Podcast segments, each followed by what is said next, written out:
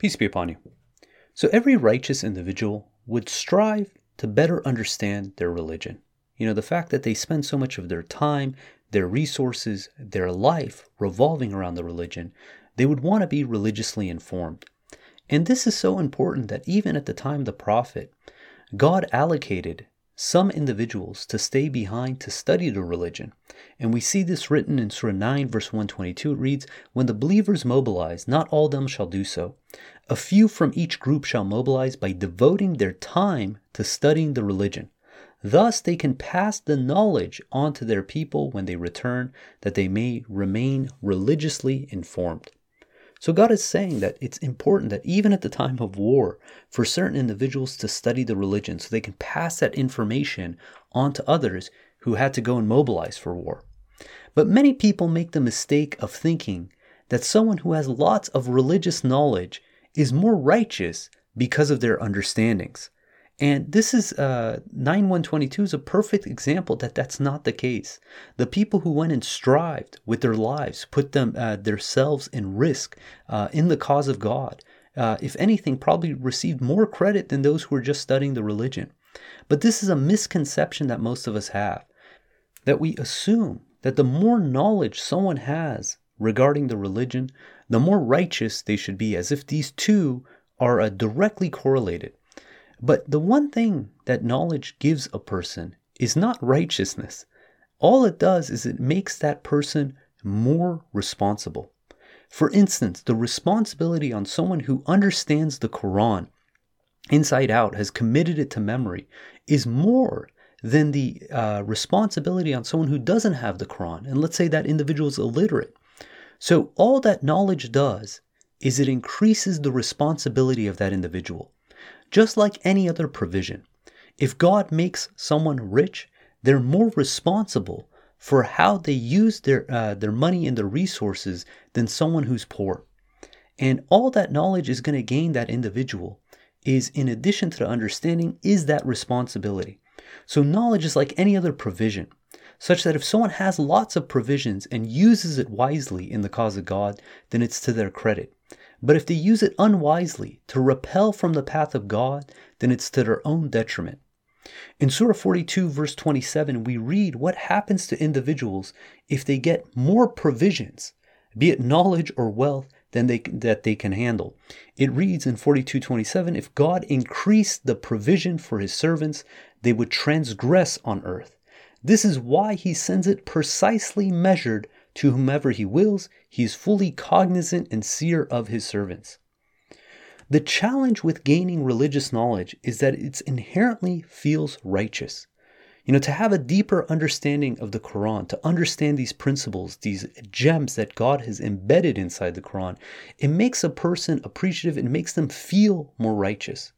But most people think because God bestowed this knowledge upon them that it naturally must mean that they are on the right path. So, all in all, when we gain religious knowledge, we feel good. It makes us potentially feel closer to God. But the irony is that rarely, when someone gains religious knowledge, do they realize when it's causing them to be self righteous or arrogant. So, how do we tell if the knowledge we gained is pushing us in the right or wrong direction? The Quran provides us a simple rule of thumb that we can utilize to make this determination through the example of the children of Israel and the recipients of the previous scriptures. In Surah 45, verse 16 through 18, we read the following example. It says, We have given the children of Israel the scripture, wisdom, and prophethood, and provided them with good provisions. We bestowed upon them more blessings than any other people we have given them herein clear commandments. And here's the, the, the, the, crux of the argument. So, so far, so good. God has blessed them, has given them the uh, scripture, wisdom, prophethood, provided them with good provisions, all this. And it reads, it continues on. Ironically, they did not dispute this until the knowledge had come to them due to jealousy on their part. So it wasn't until the knowledge came to them that they started disputing and arguing and dividing. And it continues Surely your Lord will judge them on the day of resurrections regarding everything they have disputed. We have appointed you to establish the correct laws. You shall follow this and do not follow the wishes of those who do not know. The question we need to ask ourselves is when we receive religious knowledge, does it cause us to dispute and divide or to refine our understanding and draw closer to God? Why has there been unity, for the most part, among the children of Israel for all the multitude of Jewish prophets that God has sent them? But when God sends his final scripture in Arabic to another group, then they reject it. Do you think they would have behaved in the same manner if the Quran was in Hebrew and it was given to someone who is of the children of Israel this does not mean that the Jews did not dispute and uh, bicker about understanding, but despite this, for the most part, they all identify as Jewish. Typically, when a new movement forms, the first generation is aligned against a common enemy with a very simple common goal. But as they gain prominence in society, the core values that created unity among the group slowly gets deprioritized and individuals in the group begin to bicker and divide over the most minute of details and understandings. Sigmund Freud coined a term known as the narcissism of small differences. And this has to do with an observation that if you have two groups of people that are almost identical, let's say they're uh, almost identical in proximity to where they live or in belief structure, that they will have more division and infighting and more hostility towards one another than someone who's completely separate from that group. Ask yourself how many people, when it comes to their, their, their most repulsed hatred, typically is towards individuals who are almost identical to them in belief or understanding, but on some small detail, they have a difference of understanding, and because of that, they're labeled the worst of the worst. So it's interesting that, you know, two groups of people could be completely unified at the onset of a movement, that they focus on these big common goals and commonalities among them. But as they grow in that philosophy of understanding of what it, whatever it is that they're trying to achieve, and they start getting into the minutia, into the details, that it's that is what is causing them to have division and disunity that ironically, the more information they got, the deeper they thought about these concepts, the bigger the chasm they saw between them and other individuals who didn't share the same belief as them. Now, God cites the children of Israel for us to learn from, but this example also applies to us as followers of the Quran. In Surah 2, verse 213, it reads, The people used to be one community when God sent the prophets as bearers of good news as well as warners, he sent down with them the scripture, bearing the truth to judge among the people in their disputes. Ironically, those who were given the scripture disputed only after the clear proofs were given to them. This is due to jealousy on their part. God guides those who believe to the truth that is disputed by all others in accordance with his will. God guides whoever wills in a straight path. Now, when we read in the Quran, when it says the people of the scripture, the people who received the scripture, typically our natural thought is to think the Jews and the Christians. But the reality is, we are now part of that group. We were born into this religion with the Quran accessible to us. We are no longer can claim that we did not receive a scripture. God has sent us a scripture. So the question is that once we gain understanding about this scripture, does it cause us to become more divided after the knowledge has come to us than it was before we received that knowledge. In Surah 3, verse 19, we read, The only religion approved by God is submission, Islam. Ironically, those who have received the scripture are the ones who dispute this fact despite the knowledge they have received due to jealousy.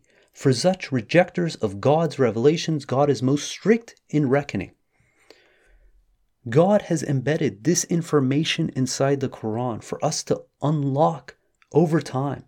And as we start learning more and more about the Quran and refining our religion, is this causing us to again become more divided and disputed or to draw closer to God, to find other commonalities because the reality is when we read the Quran, we should be expanding our understanding of who's part of our religion. And this is clarified in the following verse in Surah 42, verse 13 through uh, 17. It reads, He decreed for you the same religion decreed for Noah, and what we inspired to you, and what was decreed for Abraham, Moses, and Jesus. You shall uphold this one religion, and do not divide it. The idol worshippers will greatly resent what you invite them to do. God redeems to himself whomever he wills. He guides to himself only those who totally submit. Ironically, they broke up into sects only after the knowledge had come to them due to jealousy and resentment among themselves. If it were not for a predetermined decision from your Lord to respite them for a definite interim, they would have been judged immediately. Indeed, the later generations who inherited the scripture are full of doubts. This is what you shall preach and steadfastly maintain what you are commanded to do, and do not follow their wishes, and proclaim, I believe in all the scriptures sent down by God. I was commanded to judge among you equitably. God is our Lord and your Lord. We have our deeds and you have your deeds. There's no argument between us and you. God will gather us all together. To him is the ultimate destiny. Those who argue about God after receiving his message, their argument is nullified at their Lord. They have incurred condemnation and have deserved a severe retribution. God is the one who sent down the scripture to deliver the truth and the law. For all that you know, the hour, the day of judgment, may be very close. God is sending us this Quran to unify religions, to realize that people who self identify as Jews or Christians, that if they share this commonality of the worship of God alone, we have to treat them as submitters. God tells us in the Quran the criteria for belief in Surah 2, verse 62. It says, O you who believe, O you who are Jewish, Christians, the converts, anyone who one believes in God, two believes in the hereafter, and three leads a righteous life, will have no fear and no grief. This is the criteria by which we judge if someone is a believer. God tells us repeatedly in the Quran that we should not dismiss people simply because of some petty difference, that if they're doing wrong, it's on their own souls. In 652, it says, And do not dismiss those who implore their Lord day and night, devoting themselves to Him alone. You are not responsible for their reckoning, nor are they responsible for your reckoning. If you dismiss them, you will be a transgressor. We thus test the people by each other to let them say mockingly, Are these the people among us who are blessed by God? Is God not aware of the appreciative ones? God is repeatedly telling us if we falsely dismiss people and simply say, oh, they're not believers because they don't follow the same book as we do, or they don't practice in the same manner as we do, that we would be considered a transgressor in the eyes of God, and that God is intentionally testing us to see how we behave towards other individuals. God tells us in Surah 5, verse 48, it reads, For each of you, this is the Jews, the Christians, the Muslims, we have decreed laws and different rites. Had God willed, He could have made you one congregation, but He thus puts you to the test through the revelations He has given each of you.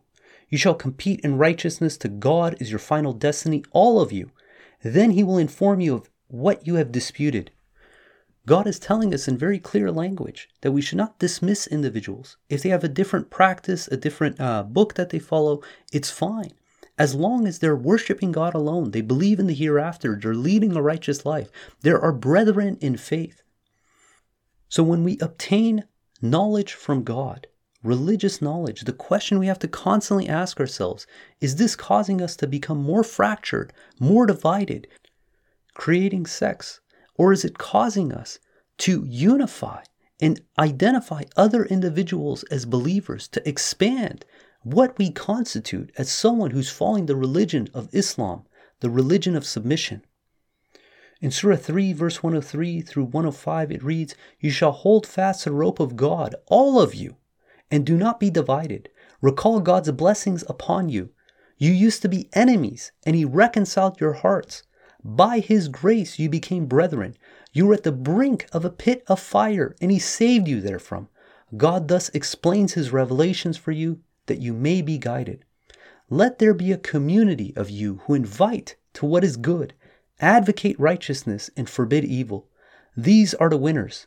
Do not be like those who became divided and disputed despite the clear proofs that were given to them, for these have incurred a terrible retribution. God is constantly telling us in the Quran that we have to be united, that we have to give people the benefit of the doubt, to treat them as believers, that if we strike, we have to be absolutely sure. And the striking is merely calling someone an idol worshiper, a disbeliever. In Surah 4, verse 94, it reads, O you who believe, if you strike in the cause of God, you shall be absolutely sure.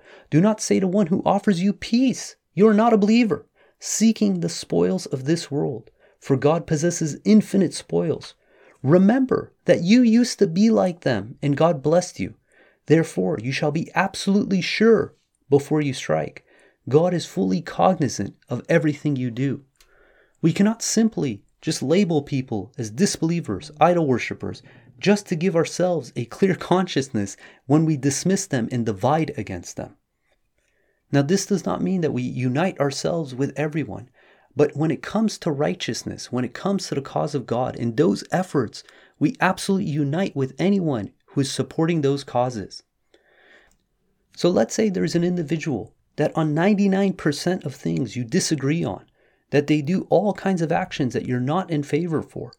But can you find that 1% that you could support them on? Can you find that 1% that is in the cause of God, in the cause of righteousness? And it's interesting when you look for those commonalities and saying, look, I will support anyone in the cause of God, irrespective if I don't agree with them 100%, that you realize that it's your egos that you're putting aside when we do this. That it's only our egos that are keeping us from having unity, from not being divided that we are so quick to write other individuals off because they don't share 100% of our ideology. But this is not what God is advocating. God is telling us that each person is responsible for their own neck. That if someone is striving in the cause of God, irrespective of their faith, that we help and support and unify with that person in that one particular cause. Now, obviously, if someone is striving in the cause of disbelief, idol worship, uh, vice, we, we do not support such individuals in such a stance. But that does not mean that everything that that individual does is for that cause. In Surah 30, verse 30 through 32, it reads, Therefore you shall devote yourself to the religion of strict monotheism. Such is the natural instinct placed into the people by God. Such creation of God will never change. This is the perfect religion, but most people do not know. You shall submit to him, reverence him, and observe the contact prayer salat. And whatever you do, do not fall into idol worship, like those who divide their religion into sects, each party rejoicing with what they have. If we want to genuinely avoid idol worship, we cannot do so by committing idol worship and falling into sectarianism. We have to look at individuals for those common grounds that we find that is in the cause of God, that is in righteous works. And if we're constantly bickering and fighting, and each time we gain knowledge is just more of a reason to excommunicate people from our religion, than we're falling into the one thing that we vowed to stay away from, which is idol worship. God willing, we're going to end there. If you guys got comments or questions, please hit us up at QuranTalk at gmail.com. If you want to follow along the verses of the Quran, please download the Quran Study app on the iOS App Store. If you don't have an iOS device, you can go to the QuranStudyApp.com website. And if you like the podcast, please leave us a review, let other people know about it. Until next time, peace and God bless.